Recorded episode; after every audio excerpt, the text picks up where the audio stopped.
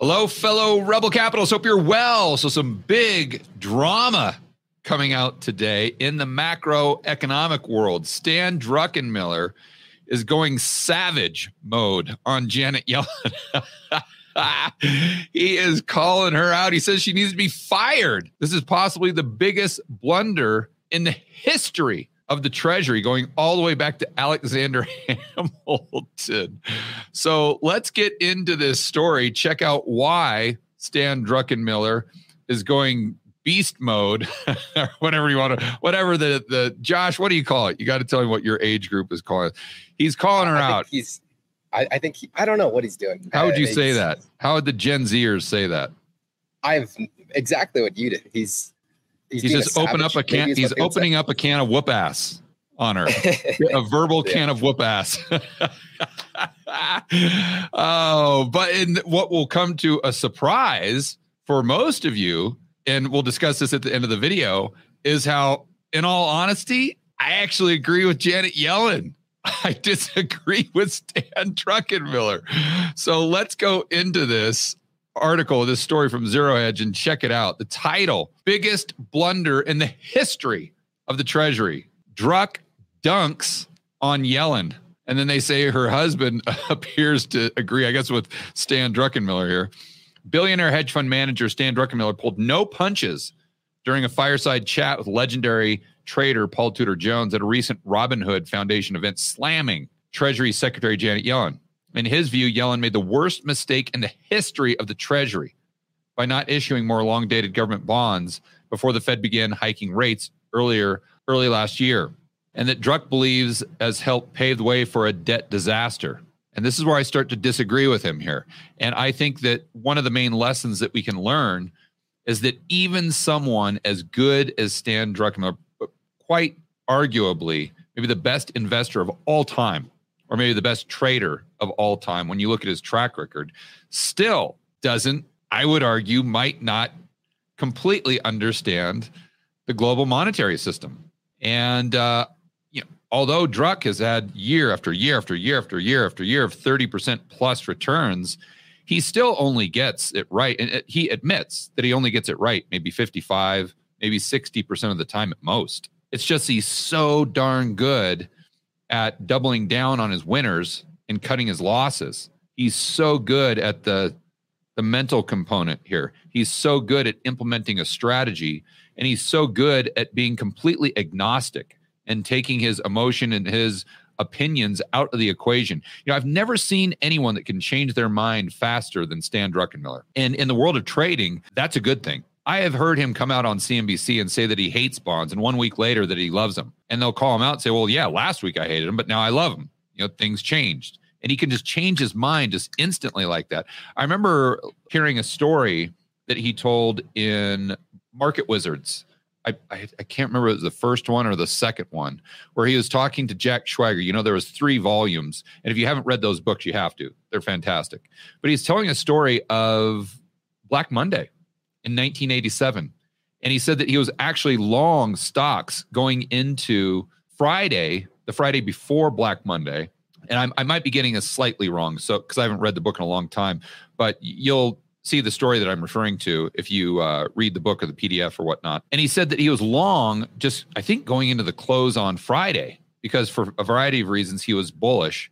And then he got a call or he had a meeting with someone that he respected, and the, the person outlined the, a bearish argument. And on the spot, on the spot, or no, you know what? I think it was long after the close on Friday and he had this meeting or this lunch or dinner or something like that with this guy like on Sunday night just prior to Black Monday. And this 10 15 minute conversation that they had at dinner or lunch whatever it was made him completely change his mind. And he went from being wildly bullish to massively bearish. Just boom like that. So as soon as he went into uh the office, you know, whatever it was, four or five o'clock in the morning on Monday, he started putting in uh, these sell orders, and he he didn't he lost some money, but he got out uh, long before the market had bottomed for the day at down, you know, what it was, twenty five percent. So my point here is that's something that we should take away from Stan Druckenmiller, something that he does really, really well. But he's not infallible. he's not perfect. And I think his lack of understanding of the global monetary system shines through this article. So let's keep going here, and I'll show you specifically what I'm referring to. He says, when this is a quote from him, when rates were practically zero, every Tom, Dick, Harry, and Mary in the United States refinance, refinanced their mortgage. Druckenmiller said, unfortunately, we had one entity that did not. That was the US Treasury.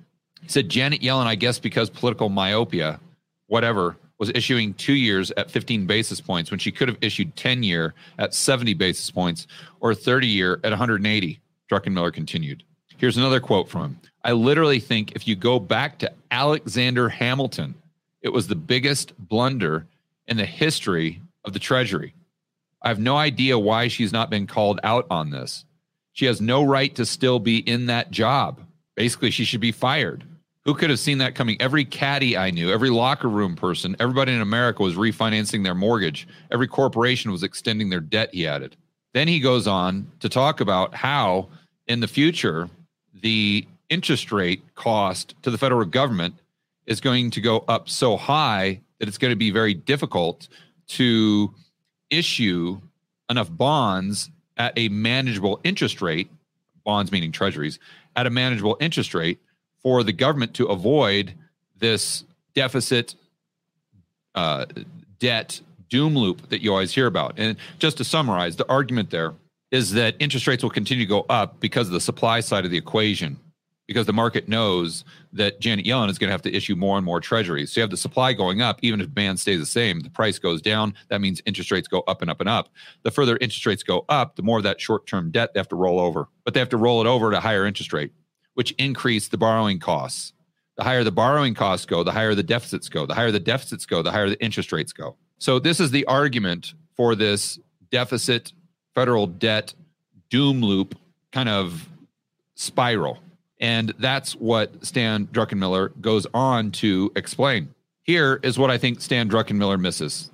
And here, I, I mean, I it just, I hate to say it, guys, but I have to be objective.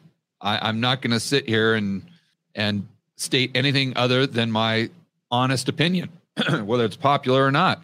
And I must say, in this case, I disagree with Stan Druckenmiller. And I agree with Janet Yellen. And here's why I say that. It is true that that we could be heading toward this debt or deficit doom loop, but it's always a matter of trade-offs. Like Thomas Sowell teaches us, there are no solutions. There are only trade-offs. So Stan Druckenmiller, in my opinion, based on what he's saying, doesn't understand the global monetary system well enough to understand what the trade-offs are. Janet Yellen, I think, might have.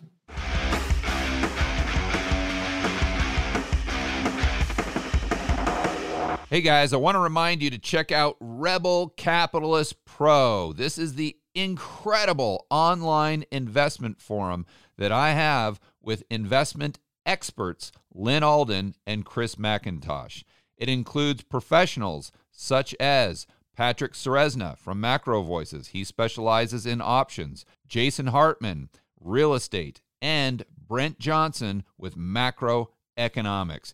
If you want to build wealth and thrive in this world of out of control central banks and big governments, Rebel Capitalist Pro is the resource you need. So check it out today at georgegammon.com forward slash pro. That's georgegammon.com forward slash pro. We'll see you inside with the fellow rebel capitalists that are taking their investing to the next level.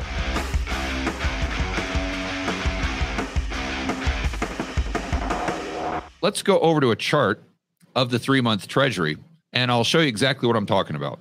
And for those of you who have been watching my videos and my whiteboard videos for the past couple years, you probably know where I'm going with this. That when Stan Druckenmiller was talking about the Fed starting to raise rates, so that would have been right around in here, you know, the beginning of 2022. And at that time, interest rates very low. His argument is that why on earth, understanding that interest rates are going to go higher, wouldn't you issue as much as you can at the long end of the curve? Well, what I don't think Druckenmiller realizes is that at this time, the three month T bill was trading well under reverse repo.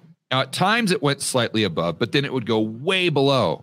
And it really hasn't gone up above reverse repo until uh, what, maybe six months ago, something like that. I, would have to look at a, a some other charts to tell you the exact timeline, but the concept is the same.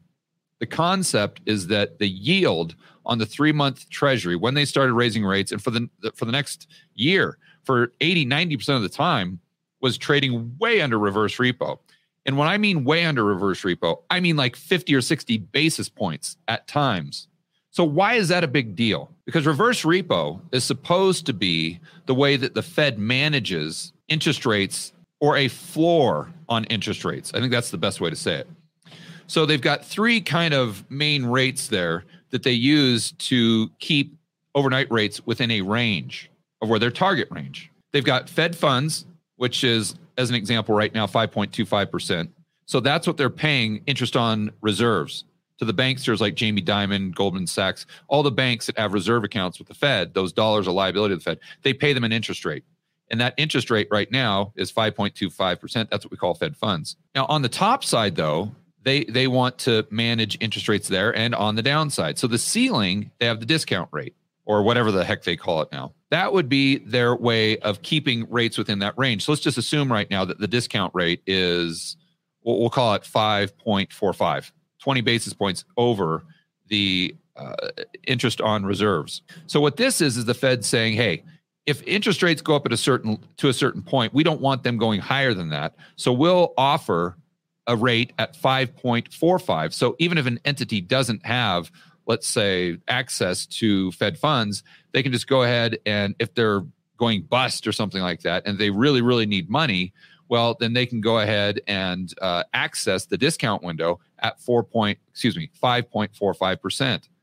And that keeps interest rates from going up to, let's say, 5.5. Because why would you borrow from an entity in the private sector or a commercial bank, as an example, at 5.5% when you could just borrow from the Fed at 5.45.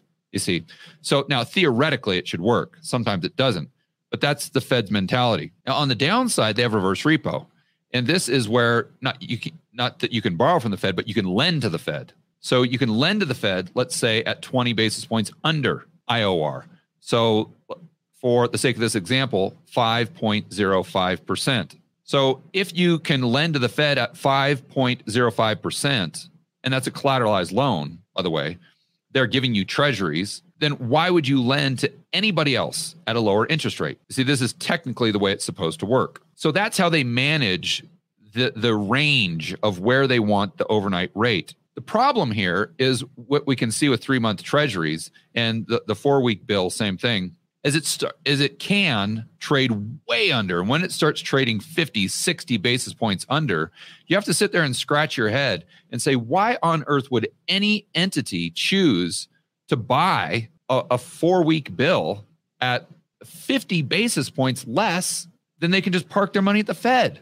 It makes no sense unless you look at that treasury not just as a interest rate or a yield but as collateral See, that's how the game changes. What Janet Yellen saw, in my opinion, was when the three month and the one month treasury or T bill were trading so far below reverse repo to the point where the Fed, it was completely out of the control of the Fed. They were losing control over the interest rates with the T bills.